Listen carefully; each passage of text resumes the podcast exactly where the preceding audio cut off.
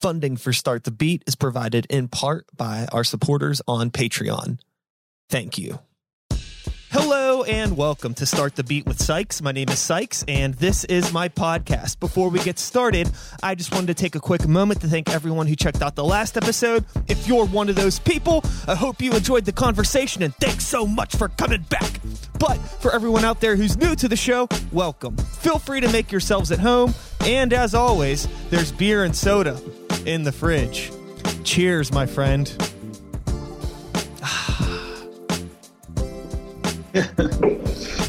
so I am sitting here today on the internet with world renowned, one and only, infamous, dastardly Andre Costello. Make some noise for the internet. the people of the internet are happy that you're here. I'm even happier that you're here. What are you doing here? Uh, well, I uh, I released. Uh, I started this new band called Tomorrow Club. Uh, started in the lockdown and uh, made it uh, almost a year. I put it out. I put out what I came up with. Uh, it was six songs. They're all different. I produced it all myself, and uh, pretty happy about it. Cool. Did you Uh, produce it yeah. right where you're sitting? I did. So, uh, if you had to guess how much time you've spent sitting in that chair in the past nine months, what do you think the hours are? Oh my god, six months. Six months, nine months, however long it's been.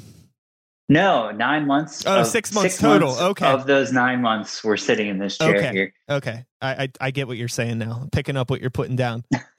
so prior to the uh, you know, the thing that people were talking about, the you know the the uh, that whole thing.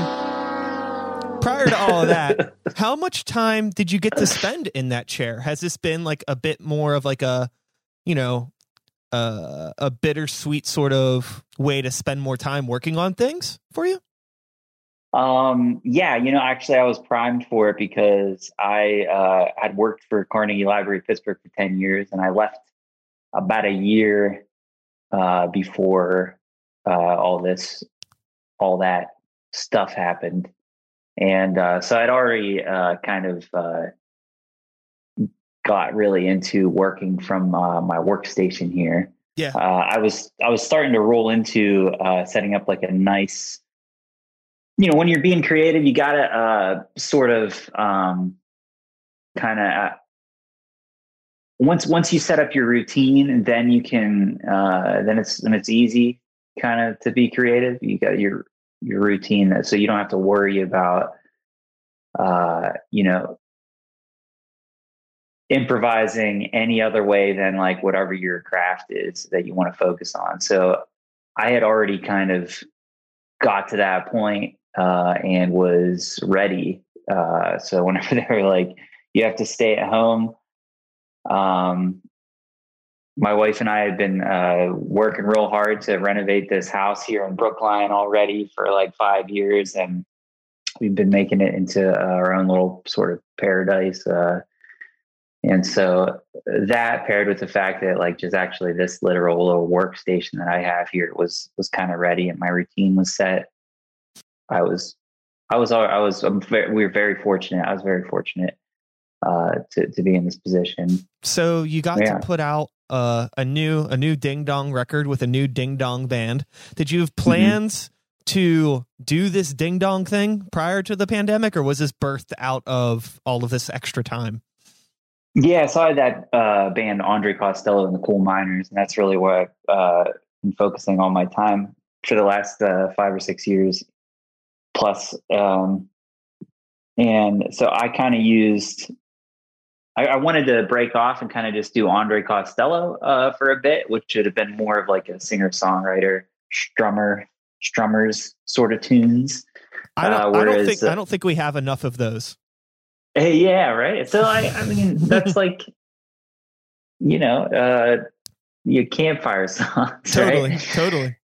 Yeah, uh, and uh, so something that didn't really have to be so explorative it's like sonically that could just kind of be uh, you know well recorded songs so i started working on that already uh, with my friend anthony lamarca in youngstown um, two years ago uh, and uh, i was just kind of getting back into hitting them up. We recorded three songs. I'm, i still have them uh, they're going to be called andre costello and uh, i've been sitting on those and i'm going to wait even longer but I was prepared to do that, to start putting that out, and to uh, maybe work on more songs with Anthony. And then also we've been re- working on the uh, the third LP from uh, Costello and the Coal Miners for uh, a couple of years now, and uh, so that one is just kind of that's the slow burner that's been based in for a while. So that's going to be pretty big production when it comes out, and uh, so I'm still working on that. But I get antsy and uh, I'm so happy that I've like kind of mm-hmm. niched out this uh, uh, uh, outlet to uh, just keep active on on my own, you know, and uh, not really have to rely on anybody but myself. So it's sort of a practice in that. Totally, totally. I feel as though you may have a similar quality that I have, where um, I want to work nonstop on things. And the only reason I'm in as many musical projects as I am in is because there's always roadblocks that aren't my fault and I also have no control over. So it's like, yeah, you know, you might have to wait a couple weeks to work on something for one project because, like, you know, like somebody else has something going on or whatever, you know things are out of our control. We're all adults. None of us are getting any younger. So you kind of have to forgive these things. It's like a unfortunate side effect of aging and still wanting to be creative, right? but like we, for whatever reason, can still keep going. So it's like, well, in these two weeks, I'm going to record three songs that I didn't really need to, but I need to do something. Absolutely, Brian. That's like, oh my God, that's he to my soul right there. that's that's my give me uh that's like the that's the thing that I wanted to depart from, which has been really great. So like, you know, whenever you're recording on something, uh, recording or working on something collaboratively, and you have, uh, you look at it and you're just like, oh my god, like I see what needs to be done, and then uh, you like hit up your dude that has the studio and it's going to be your engineer, and you're like, hey man, I got it, and he's like, all right, email your availability, and I'm like, oh god. And then i gotta text every single person in the band and i gotta see when they're available and some of them aren't gonna answer and some of them will and some of them won't and i just have to keep following through with it. And it's that whole thing that uh i was it's oh and then finally once you book it and uh you're like hey i got all these dates and he's like this month and next month are not looking good for me, bro. We got to go. yeah. if yeah. I called him right now to record, which I have to because we have to get back at the coal miner stuff, there's work to be done. Uh, I know that he's going to be like, dude, I'm sorry. I'm so booked up right now. Like, I'm looking at like uh, late March. And so I did, you just have to do that and just like put the irons in the, in the fire, put it on the calendar and wait for it to happen.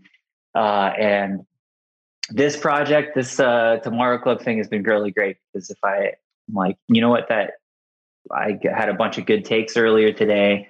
I need to sit down and comp it and cut it down and, and like see what the best takes are and edit them together. You just go do that myself and like uh, I don't have to ask anybody if that's cool. Like I don't have to sit in that chair over there and be like, yo, uh, what if it did that? And then my guy's just like, uh, hang on, I'm I'm doing doing something. like that's that's this is the position that I'm used to. This is what I'm used to seeing. Yeah. For the entire session. Absolutely. And absolutely. which my my dude Nate, this time I'm referring to, he's a fucking master. Can we swear on your show? Because I uh after six thirty I I get cussy. So Fuck it. Uh, but yeah, my dude Nate uh, with the, at Smalls, uh, he's he's he's my guy, and he uh, he does an awesome job. Uh, but like, it's fun to be in the uh, in the driver's seat. Totally, totally. Sure. I, I find that it's awesome being able to have that control over your work and just be able to do whatever you want whenever you want. Uh, but it can also be a bit of a curse in terms of like maybe overworking the dough, if you will. Oh yeah. Oh Um, yeah. Had you self produced anything prior to this project?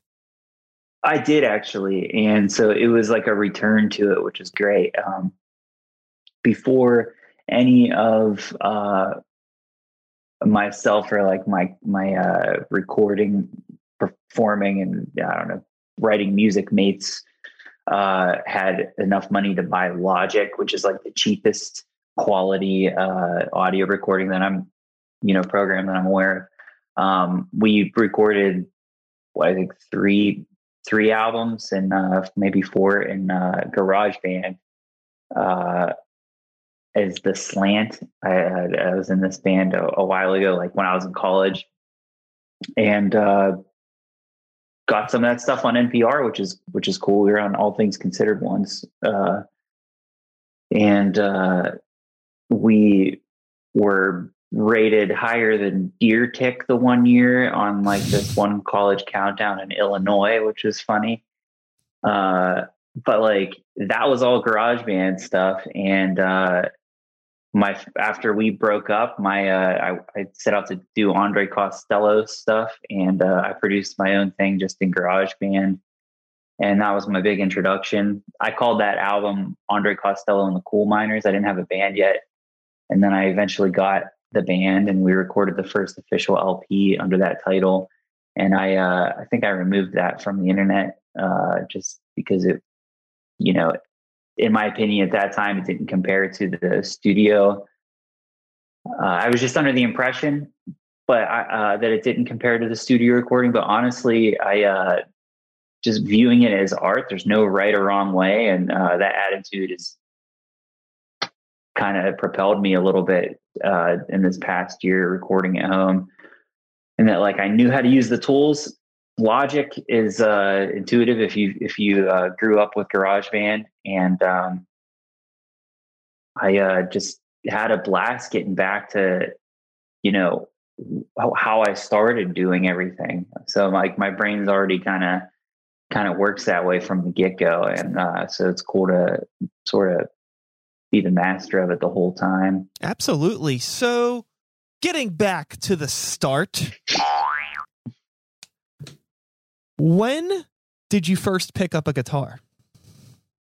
Oh boy, um, my buddy, uh, my brother's uh, buddy, uh, Jason Fodia had uh, his dad had a uh, I think an old Alvarez and uh, buddies, our buddy's uh, dad played, and then so uh, Jason started strumming, and like he was he's really natu- naturally just just a really gifted kid, and then I asked for a guitar and uh, for Christmas, and my brother Nick got one first, and then I went and told my mom, "Look, I, I really want a guitar though."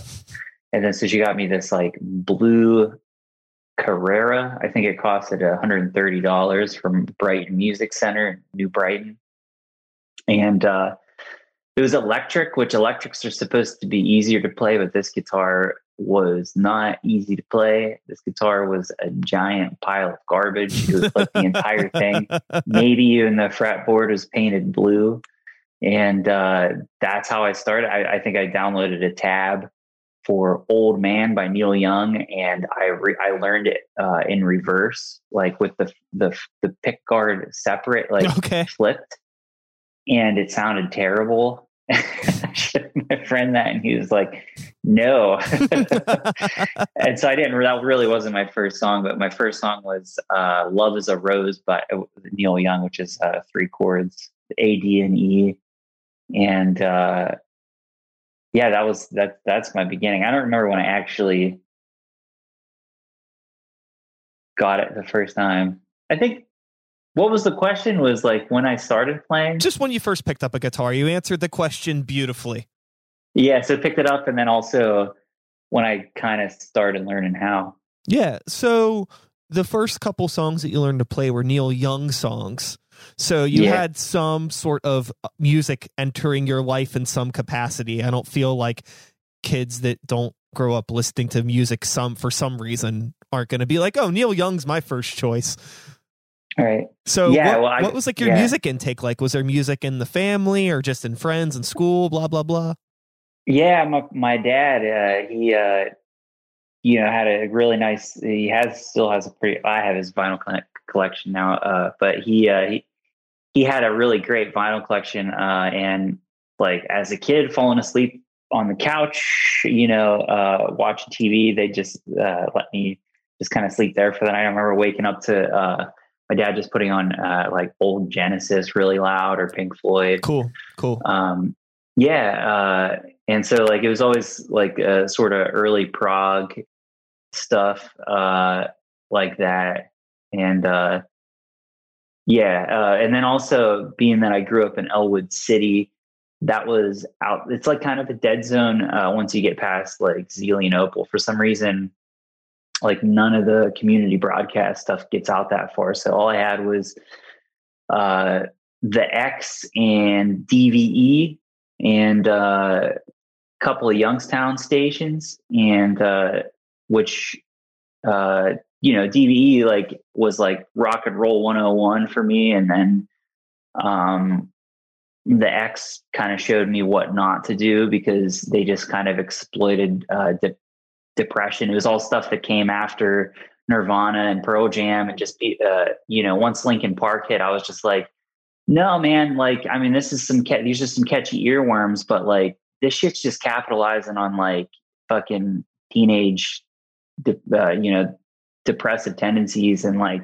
suicidal tendencies and Staind and all that fucking shit. Like, I'm sorry, but like they're just nurturing like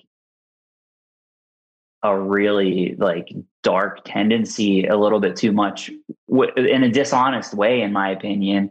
And so, like, uh i like that's what i kind of got from uh from my exposure with those two big stations every once in a while i heard a fucking uh white stripes song uh two two in a row on uh playing from the youngstown station. It blew my mind. I was like oh my god the white stripes are on like the, who is this? Like I, I can't believe they're on uh on the radio right now. And and um yeah.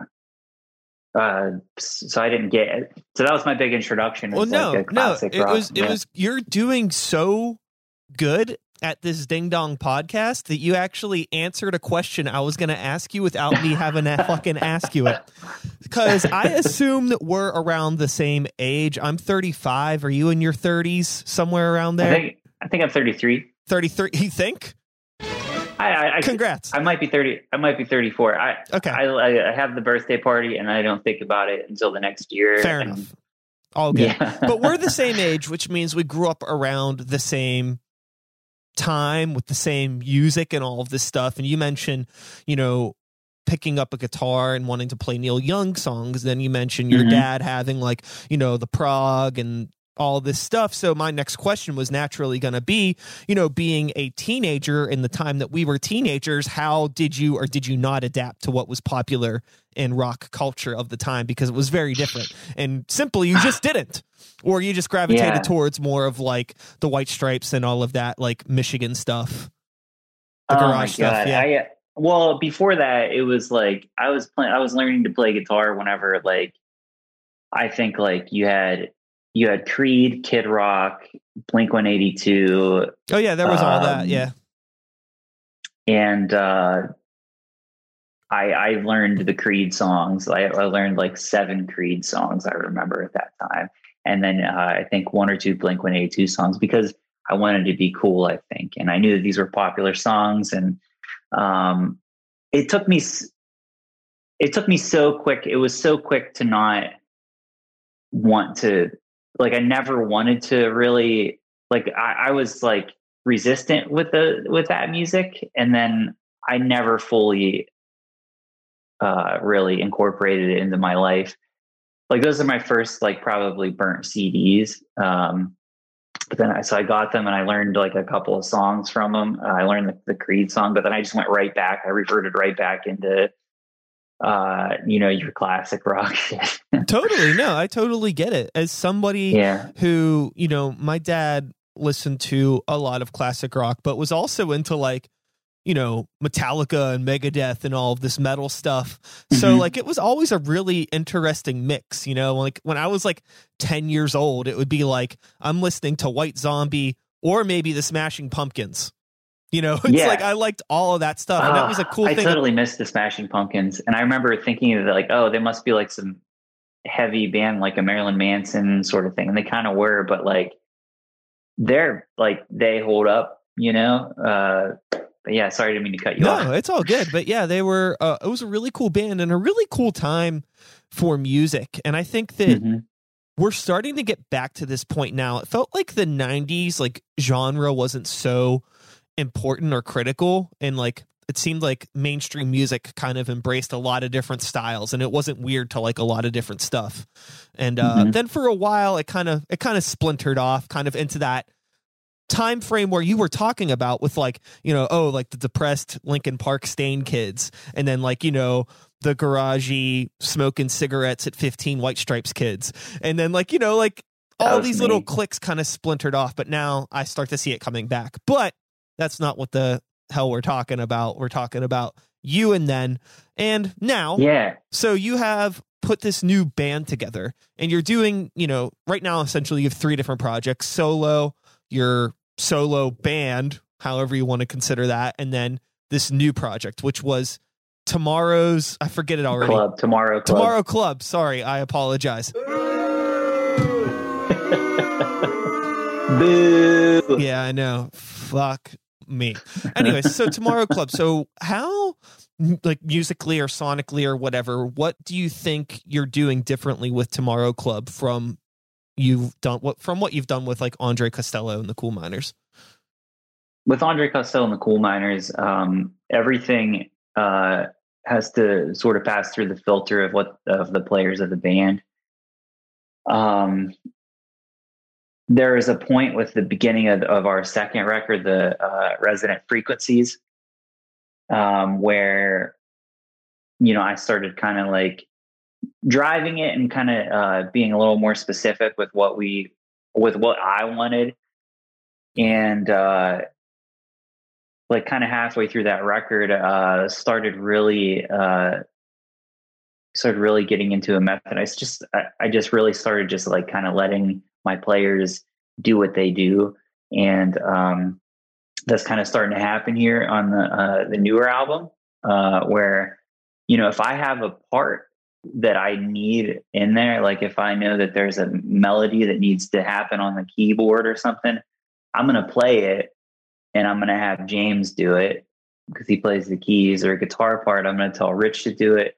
But outside of that, whenever that's not there, there's just like this sort of uh, uh, comfort in knowing that like what they come up with is going to be probably, Yeah. you know, I- great. I relate with that 110%. And uh, my one project, which is now called Normal Creatures, we used to play under Sykes and the New Violence, but it would be like me writing all of these songs and like, hey, learn this stuff and you could change it a bit. But like, it Mhm. took me a couple albums to kind of let go with that and like realize it's like, I have these people around because they're good at what they do.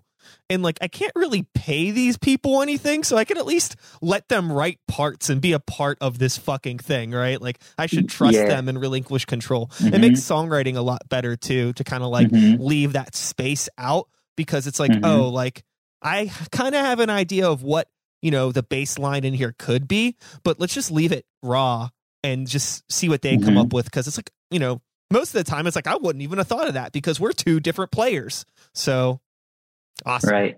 You know what I uh what I really like is the efficiency of it. And I like I like practicing and I like figuring things out.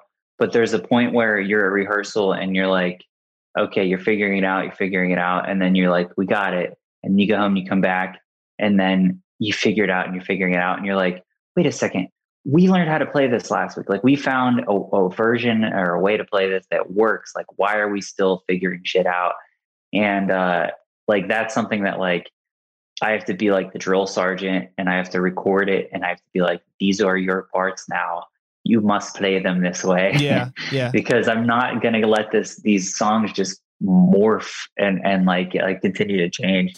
Uh, and so that's why I, I love to like kind of just get it recorded and, and just be like, this is how it goes.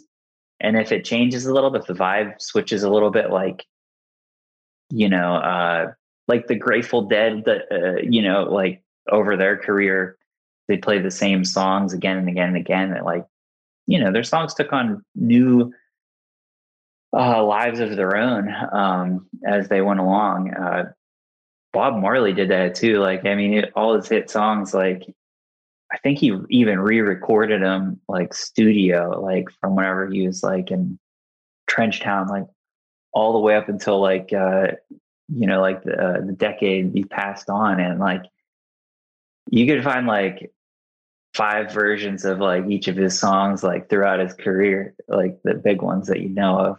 And uh, I don't want to take it that far, but like I also a goal of mine is to be a little bit more easygoing with the coal miners and just to be like like look let's let's just make sure that we're enjoying ourselves and that it sounds good.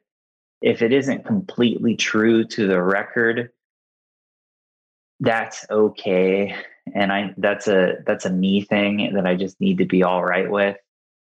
I have this like vision where it's like you know like if you go see uh you know, Radiohead or like I don't know, a band of horses or something, like they're gonna it's gonna sound or Grizzly Bear, like it sounds exactly like the record in an amazing way. Um and you want to hear all the things that you heard on the record because that's what you love so much. Like, you know, when the the certain sound hits or like the texture or the yeah, if you hear this melody or like this re- repeating part, you have to have that but it's okay if it happens slightly different on a different instrument like it's so hard for people that operate in this like mid tier where we do where we're not we don't have like dedicated sound engineers that tour around with us and we don't always play mm-hmm. like clubs that are equipped to do things and like you might spend you know weeks trying to get down like this synth part on a song that you don't need. It's the only part that you use. Like it's the, you only use it once, right? In the whole set uh-huh. and you bring yeah. it, you learn it, you get it incorporated, you dial it in, and then the sound engineer forgets to unmute the DI during that part. So it's like completely, I'm, I'm, not speaking from something that happened. Trust me, this is not a very personal experience, but that kind of shit happens. And it's like, uh-huh. fuck. So it's like when you're operating at this level where like, not that you should like accept the mediocrity around you, you should always strive for more but there's things that are out of your control and it's like fuck how can mm-hmm. i just mm-hmm. make streamline this and make it as easy as possible so i'm not like banging my head against the wall doing something that like you said is supposed to be fun that's why we still do this that's the yeah, like, really exactly. the only reason yeah. at this point that i still do it i can't uh-huh. speak on your on behalf of you but like what else do yeah. i have other than just like being able to hang hang out with like the homies and make some noise in front of my mm-hmm. other homies and hopefully mm-hmm. a stranger or two that might like it. Yeah, absolutely.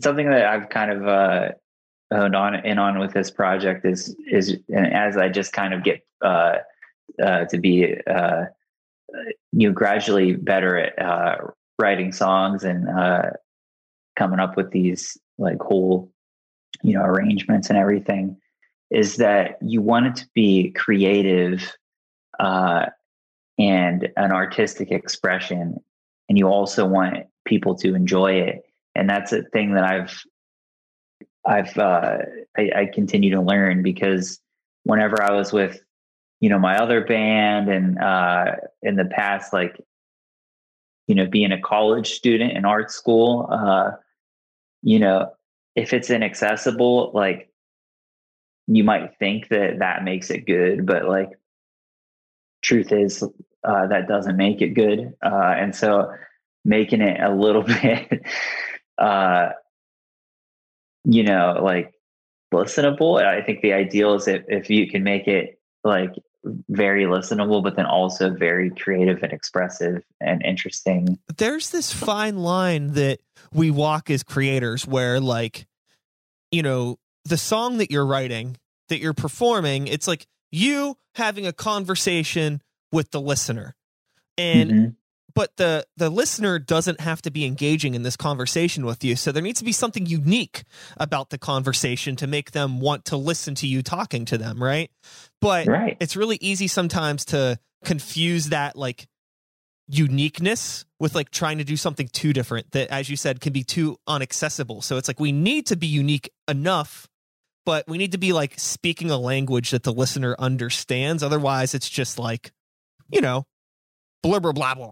And uh it confuses people and some people might be Yeah, entertained by that but for the Uh-huh. most part yeah they just they want to there's like a- an unspoken connection that happens and that's like the magic of music or art in general even just like visual art. Like some people can go to a museum and look at like a painting that has a small purple square on it and be like this is nonsense and then there's like other people could be like whoa like they Mhm. they see something that another person doesn't it's all just like uh, uh, grabbing and, and and making like your synapses fire in a way that makes you suddenly you take it and you uh, identify with it and then you're invested and because you kind of you feel like on some level you understand it and uh, that's only communicated through language uh, you know if it's you know verbal uh, nonverbal. Uh, so visual, visual or auditory. I don't work in smell yet, but sure uh, you could you But could, the- you but- could make make make make your live experience like you're like at Disney and like pump out certain smells in certain areas of the ah, park That's a great idea. It's really just the smell of weed and, uh, and body odor.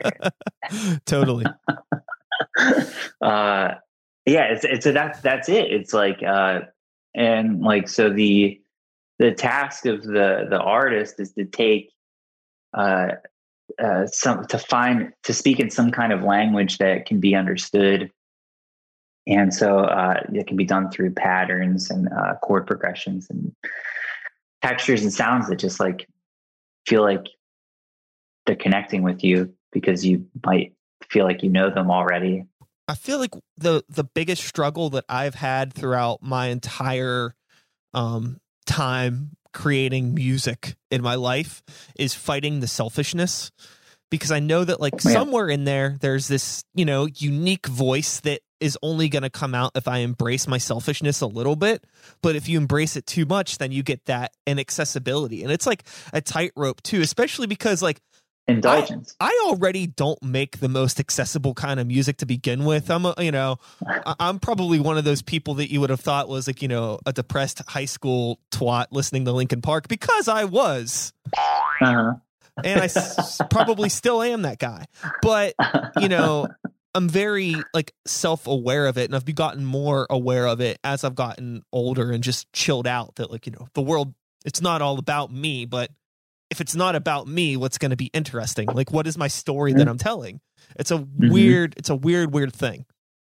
I mean, Linkin Park, to be fair, was like was actually very uh, groundbreaking, and uh, and and they were very uh, forward thinking. They were like uh, Oh yeah, yeah. uh, kind of undersung for that. You know, I think their popularity uh, and the general tone of their music is a, a turn off for for many. But uh, I think that they're actually uh, very exploratory and you know there was a, a dude that played samples in that band and i remember seeing that and being like whoa that's that's a that's a cool thing for a rock band to, to do especially an alt rock band So I'm curious now because I, I, you know, I mentioned before just like growing up, kind of, and like changing the way that I view myself as an artist and the way that I approach writing things with, you know, tackling my selfishness and all of this stuff. Like just the Mhm.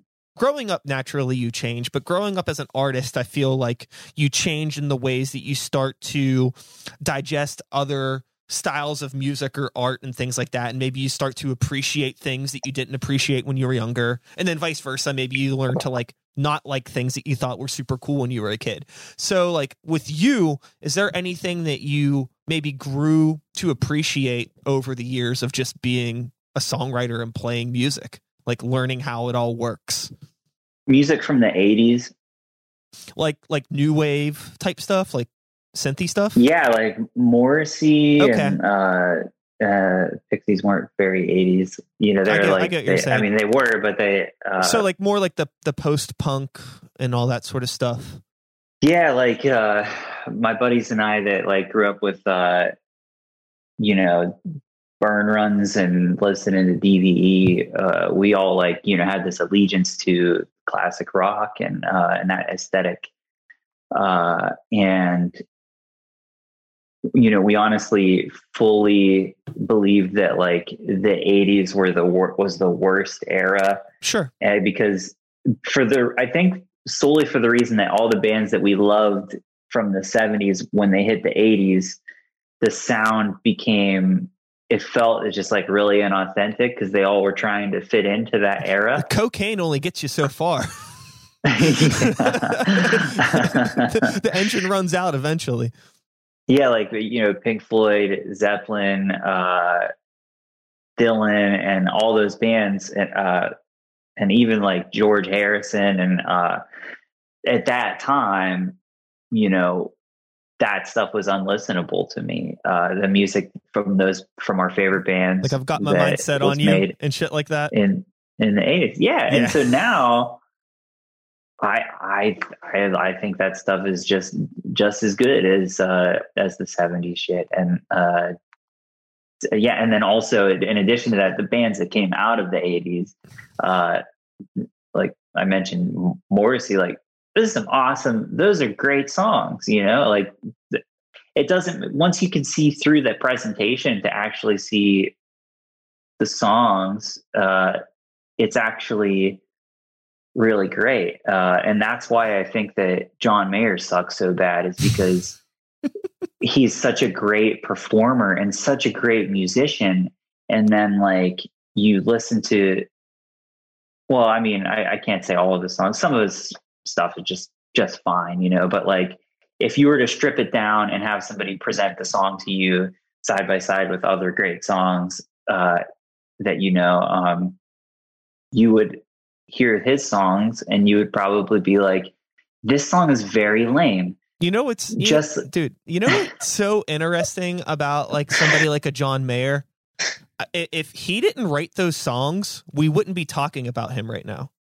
Yeah, I feel like agree. he figured I something agree. out, and I feel He like did. he just doesn't care. I feel like he, He knows that he's good enough, but like also, like I said, we wouldn't be. T- nobody would know who he was if it wasn't for He knows that what he's bullshit. doing because he he's such a good musician and and and he's so great that he can just kind of do what he wants. He just writes the songs that he knows are going to get on the damn radio, and they get on the radio and they stay there uh, forever. And uh, and he tricked me into he made it like a he went through like a Neil Young sort of like Allman Brothers looking phase, like.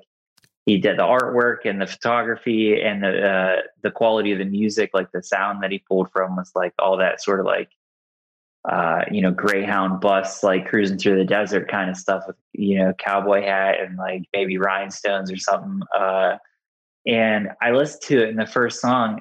I was like, this is just a fucking like Taylor Swift breakup album. Like this is, that's what, the, that's what this is about. Like I'm listening to lyrics and like the first chorus is like, I'm a good man with a good life, had a right time, had a wrong start. And I'm just like, and I finally found my and I'm just like, this is some such lame surface level fucking songwriting that there's no depth.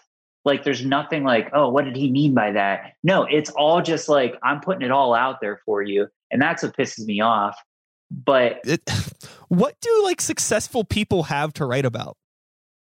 I find like it's like it becomes like by by proxy it somehow becomes like inauthentic once you've like achieved a certain level of just having things.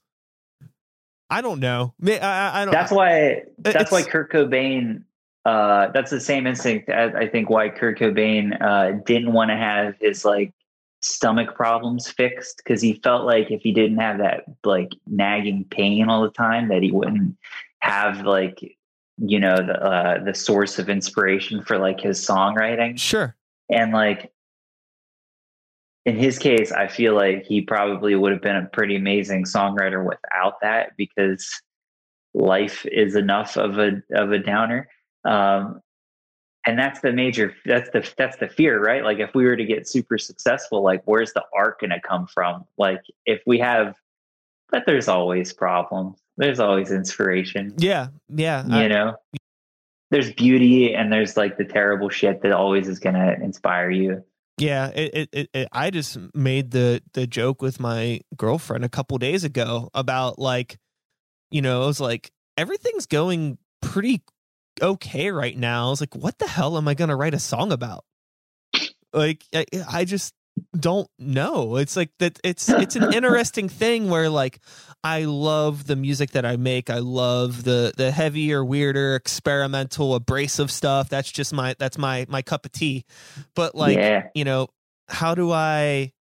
I don't want to promote like negativity or depression or any of these things like you had mentioned because I've yeah. gone through that. I'm 35 oh, yeah. now and things are okay. It's just like, but like, I still love the sound. So how do I yeah, transition that also... sound? Like, how do I grow up in this like sound that is like by nature somewhat adolescent? It's a mm-hmm. really, it's a weird place to be in, but I'm working mm-hmm. through it. I'm working through it. Yeah. Slayer went until and... they were like 50 something. I got another yeah. 20 in me. Hell yeah, man. And uh, I feel like it's, uh, I, I, feel like I also, you know, I started off by bitching about like uh, post, uh, uh, I, I don't know the heyday of alt, alt rock. Sure, probably. sure. No, no, no. I, I, think because of what it became, maybe uh, that like I knew the trajectory, but like, and I didn't like what I was seeing. Um, and because uh, it felt like exploitative, but like you're not wrong. Hidden in there though was like uh System of a Down and like incredible, probably like one of the best metal bands ever. Totally, totally, and really like, cool. Yeah, uh, so like I don't mean to write off every band from you know from that era, but like, and also as a as a songwriter relating to you on uh, the sort of you need to have that kind of catharsis because that's why you're talking anyways. That's you know that's you, you're talking about something whenever you're making your music and like you know however you feel whenever you feel comfortable to let that out and however it's going to be. If it is you talked about how depressed you are that's fine. You know like i love radiohead and like they uh make me very depressed whenever i listen to their music. And uh well certain especially certain albums but like uh i think that's i think that's great. As long as that that doesn't become as long as whatever it is doesn't become the thing you do. And i and even like stp made it so that that wasn't the thing they did you know? Like it's like as long as you're actually being a fucking artist about it and and not just being like oh that works. I'm going to do that every time uh then then there, there's you can be you you know there's more room for admiration. Not that those bands that do find their sound and hold on to it and make the same song again and again and again that's really fine because you know everybody's got a fucking hustle and like if they can do that and everybody was going to go to their shows and check them out like if you listen to that shit long enough you'll hear the difference and uh, between song to song and you'll hear the artistry in there and that's you know, I mean, they're fucking arch- architects that didn't reinvent themselves every time. They built shit that looked similar from building to building and build to building. And so, like, you know, I, I, I have to like, I have to not be judgy because what you know when you're when you consume art and music, you you know you're you know you're thinking about it, you're looking at it critically, you're looking at what you like and what you don't like, and so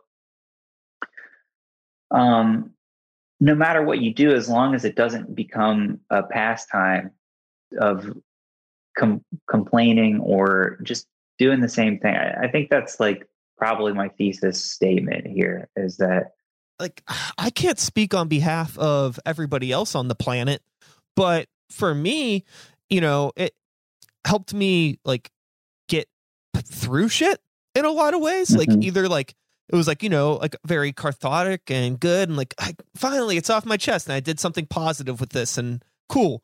Or it just made me realize like how much of a ding dong I was and helped me get over it, like playing these songs live over and over again. I start, I'm like, I'm not this person anymore. I like this song, but I, uh-huh. I don't ever want to play this song again. I've grown past this. And I don't know if I would have if it wouldn't have been for me, like, you know, reliving this and working through it night after night, which is cool. Mm-hmm. It's neat. It's growth. Yeah, it is.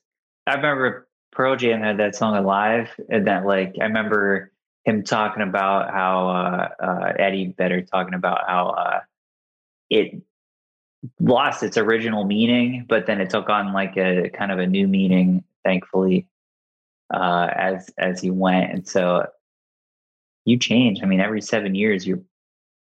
They, I I think uh, your body is like completely uh, renewed.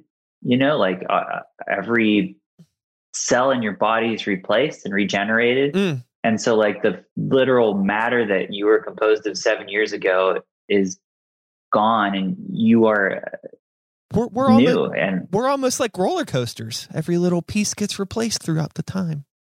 Oh, that's wonderful! I love amusement parks. Me too. Do you uh, uh, you know Conneaut Lake Park? Are you aware of this place? Yeah, I've been there my brother Mike uh, wrote the Images of America book. It's an amusement park historian. Oh, cool. Yeah. Super cool. So I have a big affinity for amusement parks. Yeah, dude. I, and the I, history of them and the culture. I love amusement parks. I was actually right before my. So a lot of cool things came from uh, the lockdown for me put it, being able to put a lot of time into the podcast and my other bands and things mm-hmm. like that. But I did have one project that get totally derailed, and uh, I'm working on. I want to start a weekly podcast that's all about the history of Kennywood. And I've been oh, doing, oh yeah I've been doing research on this thing for about a year and compiling ah. all of this stuff, and then but I want to do most of it at the park because like I'm a season pass guy and I'm there a lot and I mean, I could go, but it's like I'm not going to fucking record this thing in know, a mask and all this stuff. You know, Brian Butko yeah. or Butko? Uh-huh. Butko? Yeah, yeah. You do? I'm in the yeah, Facebook gotta, group. Oh yeah, yeah. You got to be. Uh, yeah, you know who else? Uh, Josh for for for Verbanitz from uh, Meeting of Important People, uh, and my brother Mike Costello. Uh, I recommend you uh, have discussions with all of them because uh, we're myself included because we're all uh, aware or enlightened. Uh, you know, whenever people look at a park that is an amusement park and they go, as soon as they think it's a theme park, and you know, if they if you're talking to them about it and they accidentally call it a theme park, you could be like, "Oh, you don't get it. like you don't you don't know actually because this isn't a theme park." there might be themed rides and themed areas, but no, this is not a theme park. This is a historic amusement park. yeah, no, I think it's a, an awesome place with great history. I've always um I've always lived like 10 15 minutes away from the park. Spent a lot of time there as a kid. Um don't got to get into the whole spiel now, but basically I just wanted to do something that's like creative that really has nothing to do with music or art but i mean there's a lot of art that's in the park but it's a different kind of mm-hmm. it's a different kind of thing and uh i just thought it would be a fun break from everything i would i would love to have anything to do with that and also to like uh, do something that's a little more like not to sound cliche but kind of like more of like a punk rock sort of like you know we we can like say swear words and stuff because everything's always so like yes. nice and glossy but it's like no, let's, you know, let's fucking yuck it up. Open up some beers. Talk about the racer. yes, yes, yeah. Yeah, absolutely. Cuz I mean if you're talking about like uh uh parks or rides that are have been removed, like you're going to need some uh expressive words there. Oh, definitely, definitely. Dude, the kangaroo, bro. hmm bro. I, I don't think I've had more giggles anywhere else in my entire life. Ugh, heartbreaking. really, really. Swear to God, that that was like a giggle machine for me as a as a small child. Yeah, I, I, I it's it's. I think that um, yeah, I, I'm thinking about because me and my girlfriend actually rode it. We went we went a couple times. No, we went once over the summer when it opened up again. Um, and uh, we got one last ride on it, and uh, Oh, yeah, good. it's it's really really silly that like whole like you just can't like this is so like it's like really fun when I was a kid. Mm-hmm. And then I think the thing that makes me laugh as an adult is like this is really kind of dumb, but it's also awesome. Mhm. You know, Yeah. like it's just Mhm. I don't know. And I guess nostalgia. I'm a I'm a really I think I don't think I've ever been like much of an addict, but I do think I have like a nostalgia addiction. I don't know if that's a weird dark way to put that, but like I don't know. Yeah, I think that's definitely an addiction that one can have. yeah. I I don't, don't, know. know. I don't. I don't know if it's good or bad, Yeah. but It uh, makes me I happy. Then good. Then it's good. yeah. yeah. Although, you know, it, it's, I guess at least I don't have to. I mean, I'm bummed that the kangaroo's gone, but I guess I'm not going to miss having to stare at Johnny Rockets every time it goes around Mhm. the, the circle. yeah.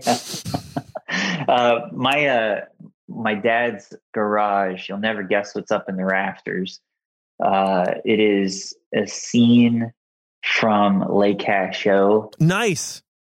that my What? brother bought Really? uh, on eBay when he was like 17 and he took the family van and drove it to Pittsburgh from Ellwood City and picked it up. And uh, yeah, it's this like eight foot tall, uh, like Prince looking, uh, blacklight painted uh, fellow. Okay. Um, it's got like uh, yellow like curls. You know, I, I, I think that has has your brother posted photos of this in the Facebook group? Because like I've, there's like somebody, at least a couple He people that own like different pieces of different things that have posted stuff, and I'm like, this is Mhm. awesome. Um, Yeah. So actually, uh, I, I'll tell. I'll, I wasn't really planning on saying anything about this publicly, um, but it doesn't really matter. It's not like this is like a secret or anything. But Mm-hmm. actually, uh, so my band Greywalker, um, I play in a death metal band called Greywalker, and Hell uh, yeah, man. I, I've mentioned that we've kind of run out of things to write about. Like I don't know what to talk about in songs. Uh, so we have an EP coming out, and I'm actually calling the EP Le Cachot. And Oh, yeah. every every song is named and themed after a Bill Tracy ride. That's awesome. Yeah, so it's all Where like, else did he? He had one at like Lakemont Park, maybe. Uh, he had a bunch.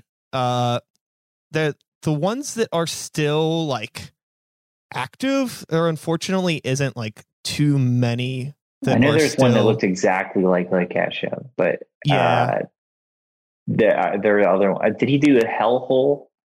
Uh, so I don't think he did a hellhole, but uh, there's a Terror Ride. What we named what Terror Ride Mhm. is a song that I did. Uh, we did. Um, dude, why am I blanking on these songs right now? I'm like really excited to be talking about this, but I also wasn't like really planning on talking about this. Um, Is your Lost River. It was so we did Le Cachot, Lost River, Terror Ride, uh, Phantasmagoria, and I think yeah the the fourth track I'm just calling Le Cachot. But um awesome. yeah, so yeah, I think that he probably did around like maybe somewhere between 50 and 100 rides. I know that's kind of vague, but Oh, that's awesome. there was a lot. Um There's a really awesome crappy old ride at uh, Conneaut still called uh, Devil's Den.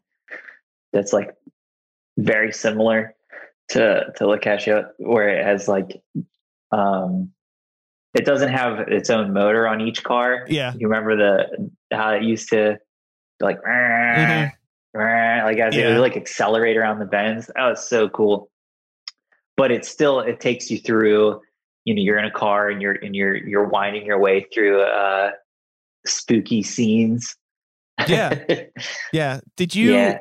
uh did you get to see the new old mill at all? Did you did you go to Kennywood this this past season? yet. I haven't yet. Yeah. It's it's fine.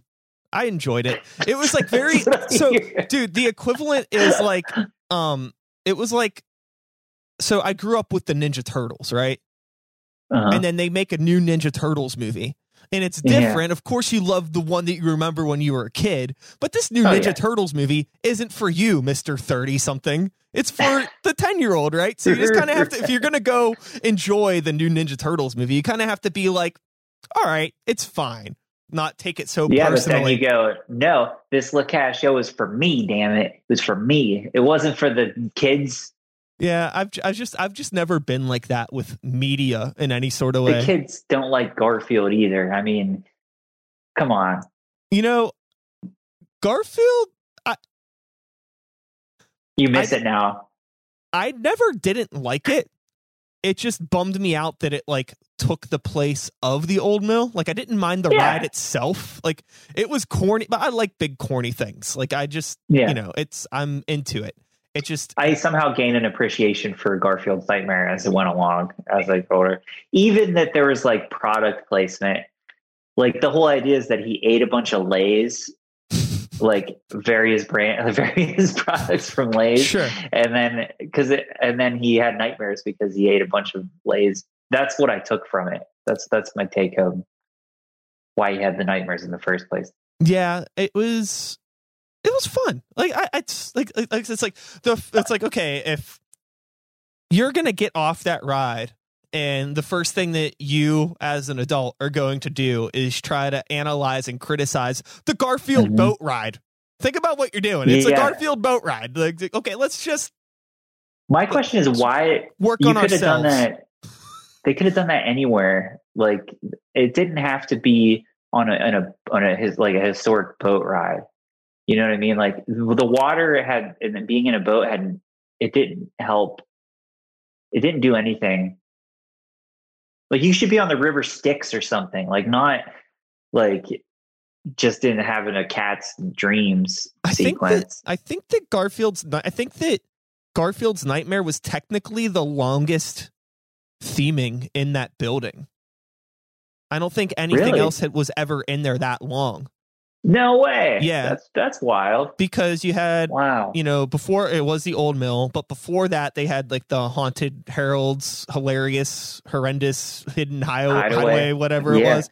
And then uh before that it was the old mill, but then before that they had um fuck. I can't remember. It was there was a couple other themes to it. Like it wasn't always the mm-hmm. old mill. And they changed the theming out like pretty much every 10 years. And uh, it was like Garfield's Nightmare for like 20. So, that's, which is that's wild. That's crazy. a quick 20 years. Uh, didn't really feel like it, but yeah, those like, yeah, close to 20 anyways. Uh, that's so yeah. Insane. Yeah. I think it was just one of those things where it always rotated so much, but you know, when you're young, you know what I mean? We're only, we have three decades to remember it. So we had one decade of it as the old mill and then two decades of our lives with it as Garfield's yeah. Nightmare. So, and time moved differently then too. Yeah. Totally. Like 10 years, like as a kid, like your first 10 years are equivalent to like 20 years uh, after you're 10. Uh huh. You know, like it, it's like you don't have the perspective to know what a year is. Uh, so you like, it takes a long time to get through those 10 years. So it feels like, uh, so, so much longer. That's crazy. Bringing it back around uh, to music uh, mm-hmm. in time, uh, I remember I sometimes I have younger people on the show, and I had uh somebody was on the show. I can't remember who. It may have been my episode with Real Life Always, who is in his early twenties. I think he may not even be 20 yet. He's he's pretty young. Um, I might be confusing him with somebody else too, so I apologize. I doubt that they're watching it. But anyways, a young up and coming artist who's just like really been doing this for like a few years. Like the amount of time that we'll spend on one album, right? And I remember telling them, like, yeah, I've been like working on this album for like two and a half years. And they looked at me like I was a maniac because to them, that's like their entire time that they've been doing music all together. And they're like, you know, they do um like hip hop stuff. So it's a lot of in the box production and they can crank out a song like fully produced and recorded really quickly. Not that you can't do that with full instruments, but you know, when you're just programming like a 16 bar drum loop and then rapping over it for three minutes, you can do it pretty quick. So the idea yeah. of like, yeah, I'm spending, you know, eight months trying to do composition for a track. It was like, wow, like, why?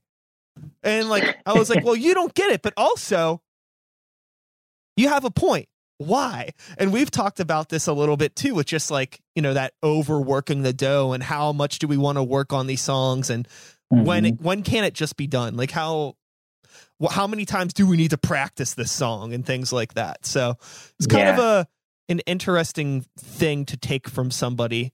Very helpful, very helpful bit of advice, unintentionally helpful. And it wasn't really advice, it was more just like a an inspirational reaction that kind yeah. of was like, yeah, you know, wh- why? Uh-huh.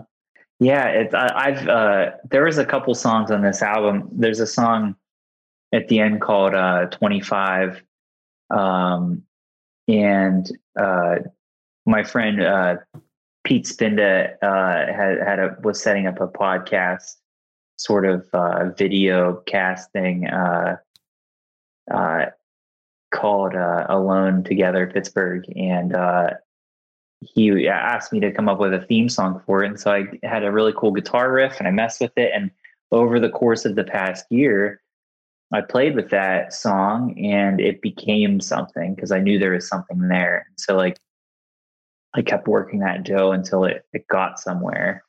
Um, there's a handful.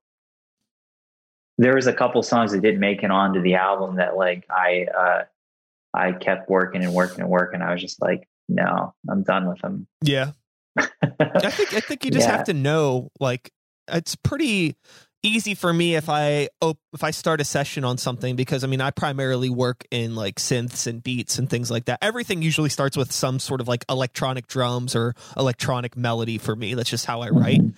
So yeah. usually like I'll open up something and I'll start working on something and I'll know in like 15 20 minutes if like this is going to be something or not. It might be right. something that takes me a while to actually turn into something, but like I usually have like that that idea. It's almost like when you meet somebody and you know that you're just not going to like them. like you're around them for like a second. Just the way that they said hi to me, I'm just like, eh. Like I'm sure you're nice. I'm sure that you might be a good song for somebody else, but not me. So yeah, see you yeah, later. totally. That's the the sketch process. You know, whenever you're like, yeah, this is cool. This, uh, I'm okay with this one. I'm gonna move on. But uh, there's a point after you've worked on it so so long that you can still make that where you're just like, yeah, I think I'm done with this one forever. But then there's other ones where because it, it's not the excitement's not there. But then there's other ones where whenever you uh, you know are like, okay, well, I'm done with this one now, and it's not sparking now. So if I sit this here and just kind of don't forget about it, at least it's documented.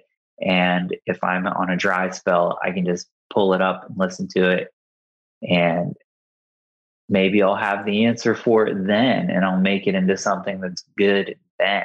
And uh, it's fine if it takes 10 years to uh, to to get a song moving.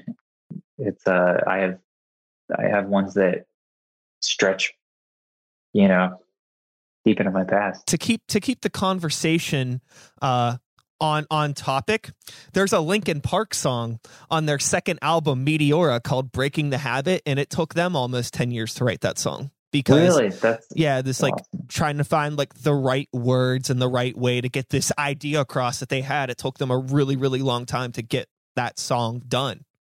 And then once it hits, it's like you know it. You're you're just suddenly just like shit. Like yes, I'm confident. Yeah, I remember reading about that in an interview, and I remember thinking at the time, like, I could never imagine spending that long on a song because I was mm-hmm. probably 18 or 19, you know, again, that time uh-huh. was so short, but now it totally makes sense. I've had songs mm-hmm. that I've recorded on albums that I made when I was uh you know 2021 that I recorded 8 years later like re-recorded them almost not too dissimilar from what we were talking about before with some other artists like I was mm-hmm. like I, I was like I still like the idea of this song and it still relates to me but I want to like configure it in a new way because I think it would be cool to just revisit this thing and mm-hmm. give it a new a new fresh coat of paint.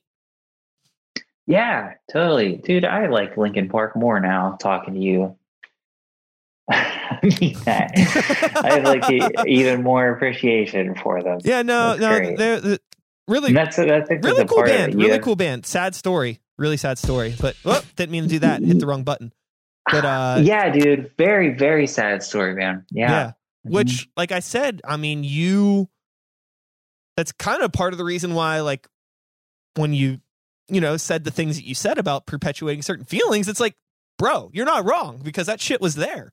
But it being there was like an unfortunate part of what maybe made the music and the song so great because it was coming from this place. But it's like, shit, you know, hate to see it.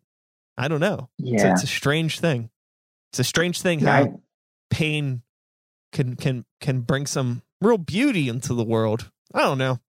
It is. It's it really is. And it's like you don't want to you know, you can't you can't dwell in that place, but like you uh you know, everything's like uh you know, every everything is a muscle, you know, and like the more you exercise uh whichever muscle's gonna gonna become stronger and like there's a you know uh there's a thing to be said for expressing yourself and then but if you're if you're forced to endure the same feelings uh that are negative feelings you know over and over i, I can't imagine but yeah it's it's wild it's wild dude Yeah, like what the fuck happens if you write this song about something really terrible and then this song becomes a huge hit?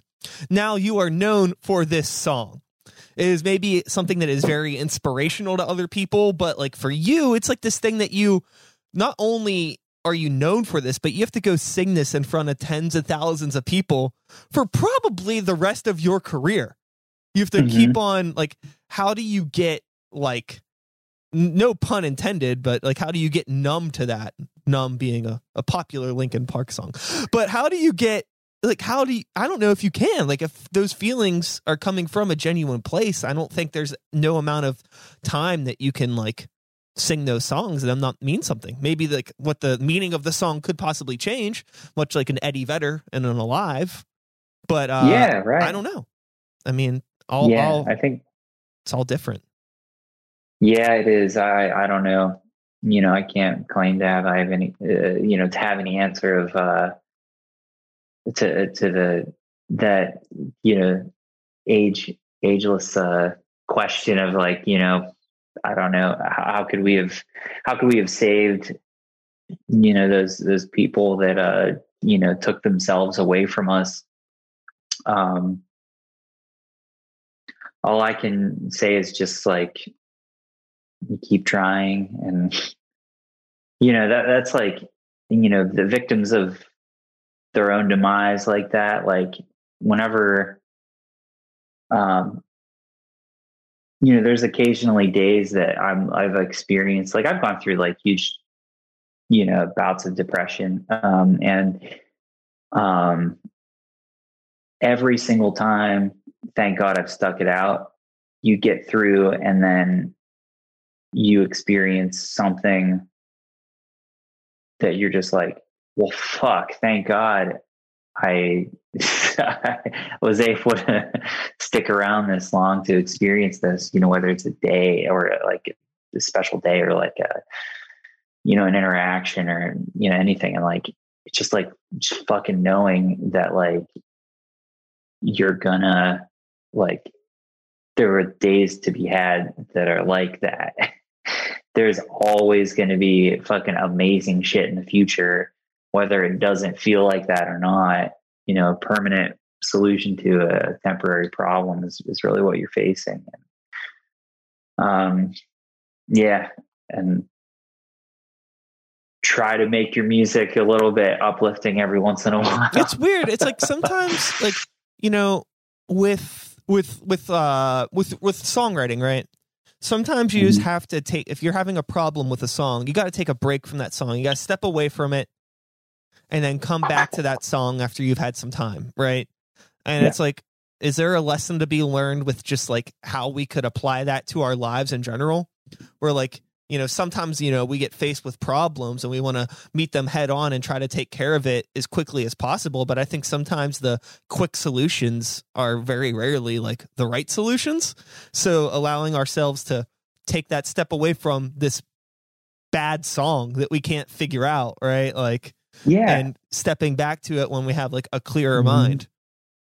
You know what? Uh, I've been uh, over the past probably three years or so. I've been kind of delving in meditation, and uh, I, I'm, you know, it's it's one of these things that like we're all equipped to have, and meditation isn't, you know, built around any belief system or anything like that. It's really just like uh, being able to take a step back and you know what you're feeling.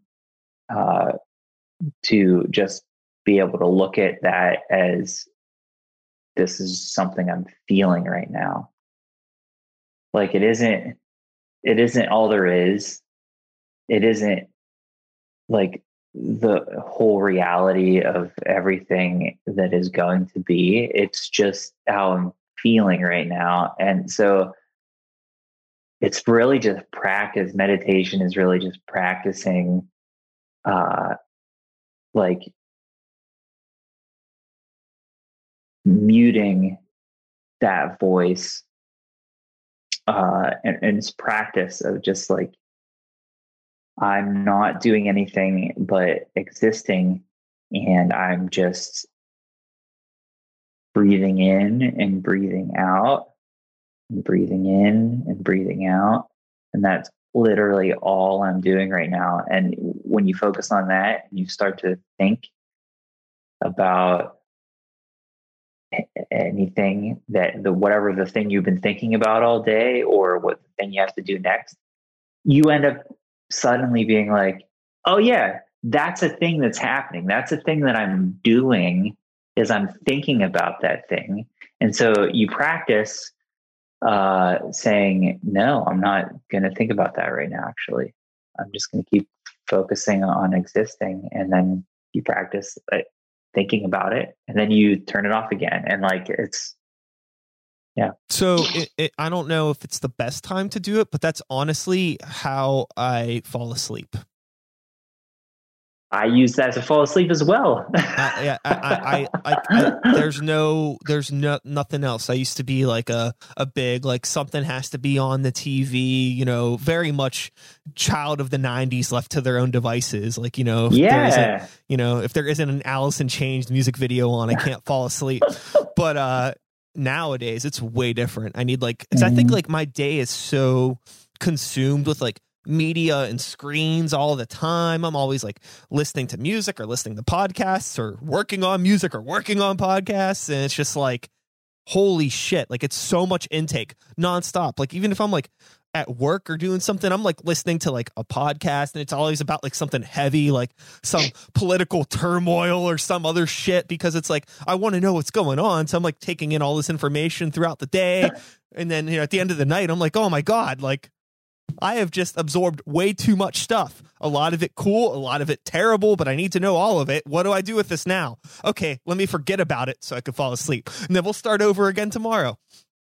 oh my god yeah that's It's like this I, I got into this really shitty cycle of drinking way too much and uh staying up like too late and then smoking weed and getting over uh, overthinking okay. uh, getting into overthinking and just like I don't know, just basically getting into a place where my mind would just start running as soon as I would, you know, lay down to go to sleep, and then I would be up, not sleeping for like an hour or two, uh, just like kind of just laying there, and that's you know how painful that is, and um, and then you know just like accumulating that sleeping in even actually yeah so what i would do is i would i would sleep in the next day to uh, to recover from the missed sleep and then i would force myself into the, a restlessness the, the following night yeah. and i got into that, that cycle like right whenever the sort of pand- pandemic sort of started uh, and that uh, that with like regular anxieties and following the news and uh, and it helped me to actually first off fucking just get up early. I don't care how you you know slept the night before. You don't get to sleep in unless it's saturday or sunday. But like get up and then you're going to be tired, be active, and then you're going to be tired the next night. And also practice uh, mindfulness. And whenever you're lying down, just kind of do that as an exercise. Just focus on something. You have to focus on something. You have to use that energy somehow and just focus on your breathing if that's what you got to do. Yeah, I I hate sleeping in. I get like so like distraught if I like you know I wake up and there's that feeling you know as soon as you it's like what like you already know that it's like you know you've been asleep for three years somehow. And you're just like oh no. Has it always been that way for you? No. It, i think that it's i think as i've taken on more and more creative responsibilities uh-huh. um i've started to find like uh, a piece in getting up early. I like getting up and uh getting things done before I have to go to work or something like that. Like the whole idea of like get up and go to work right away is like miserable.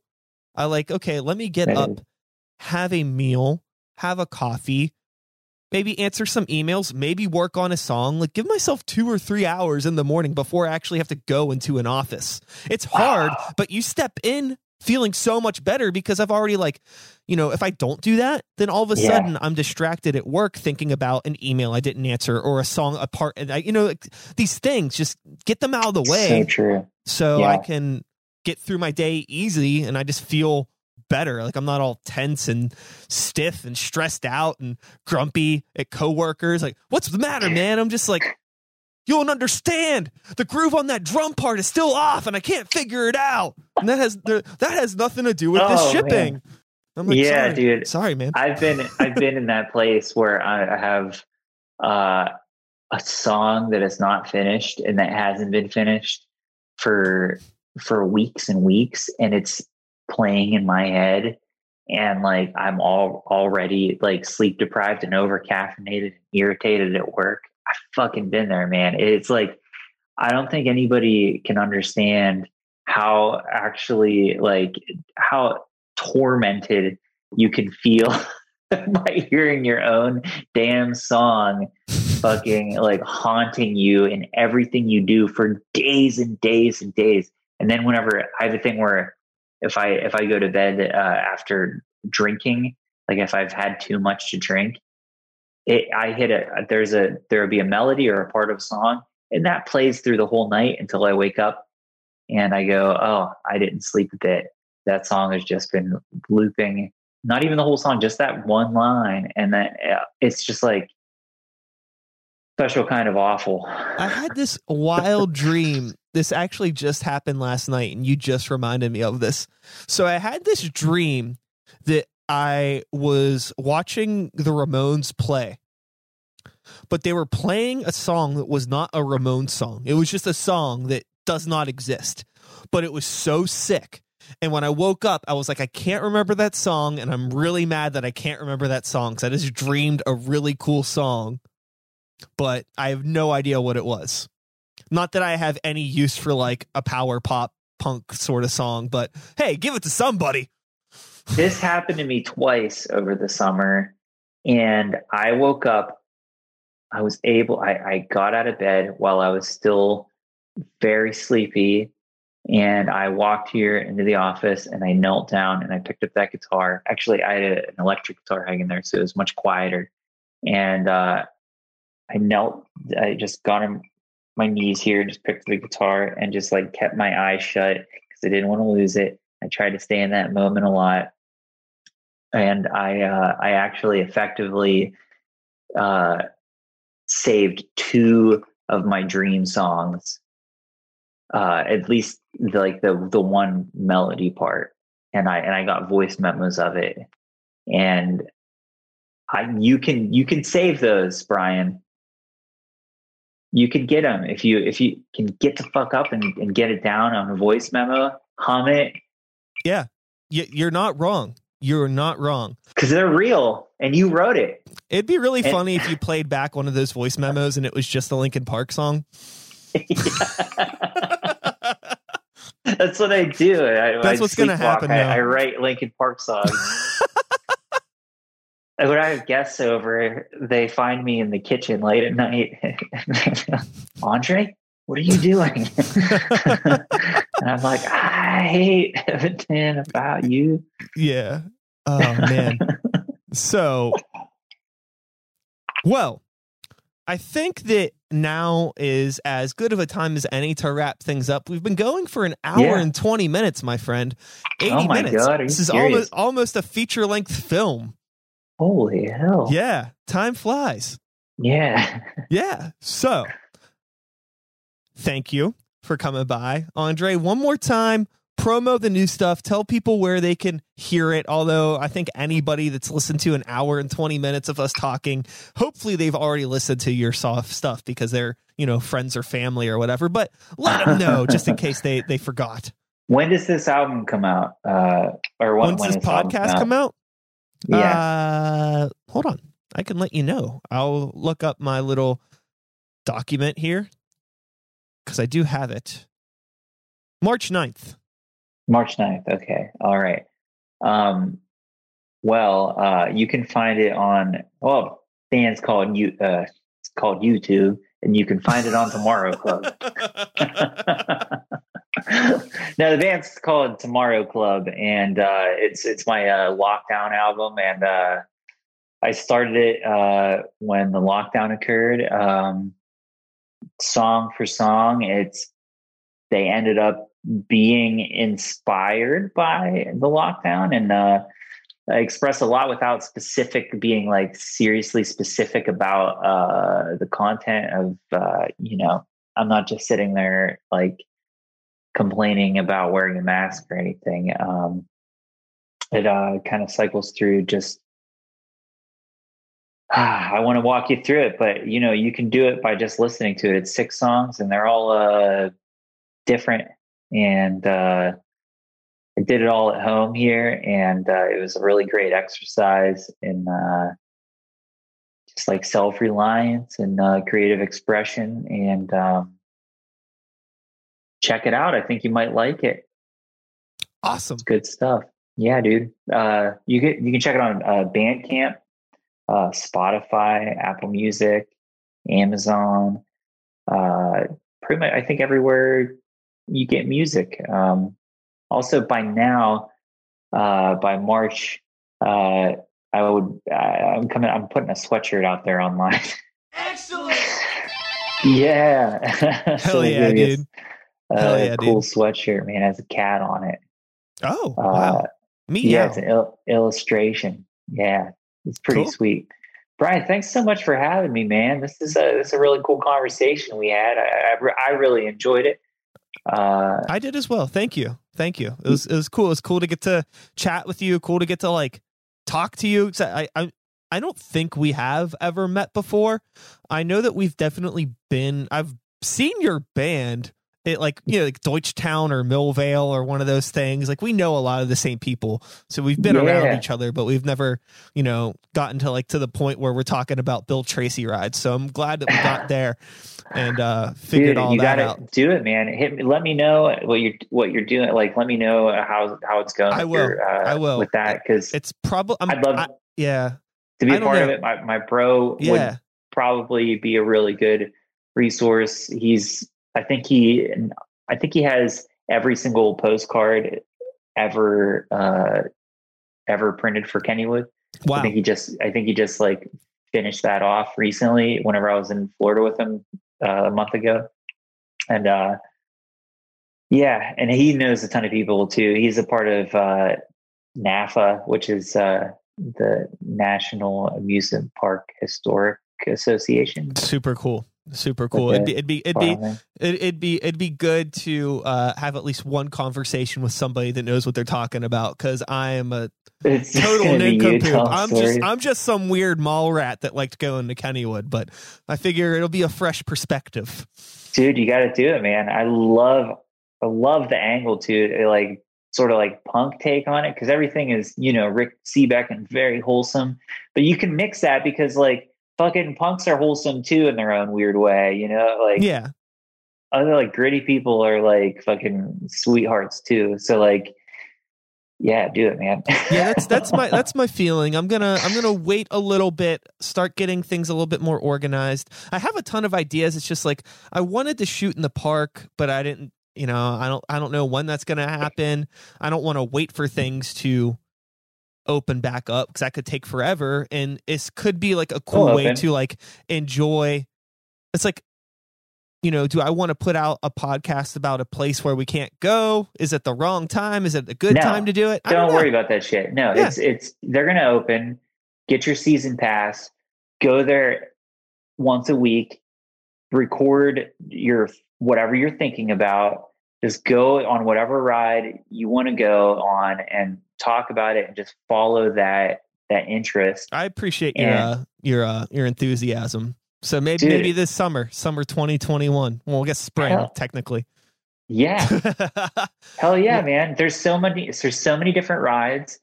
There's so many different like you could fucking stay in the picnic grove and do an episode on that because like it's so rich with history. Like the arcade, the Penny Arcade, the Rattling Arcade is this album right here on my wall. This is that's that's what that that's the inspiration for the Rattling Arcade. Was, was the, the, the, Penny Arcade there next uh, next to the Jackrabbit. Huh. Wow. Look at us. Kindred spirits. To, join to, the Tomorrow Club as well. Yeah, okay. Go to join the tomorrow club dot bandcamp.com. Will do. Well, with all that being said, I'm going to do my outro. And that is all, folks. Thanks so much for being here one more time. Andre Costello, thank you. I'll be back again next week with another episode. Same time, same place, same channel. You know the drill. My name is Sykes. Start the beat 2021. Whoop, whoop. Thanks for listening. And we're done. That is a podcast, my friend. Goodbye.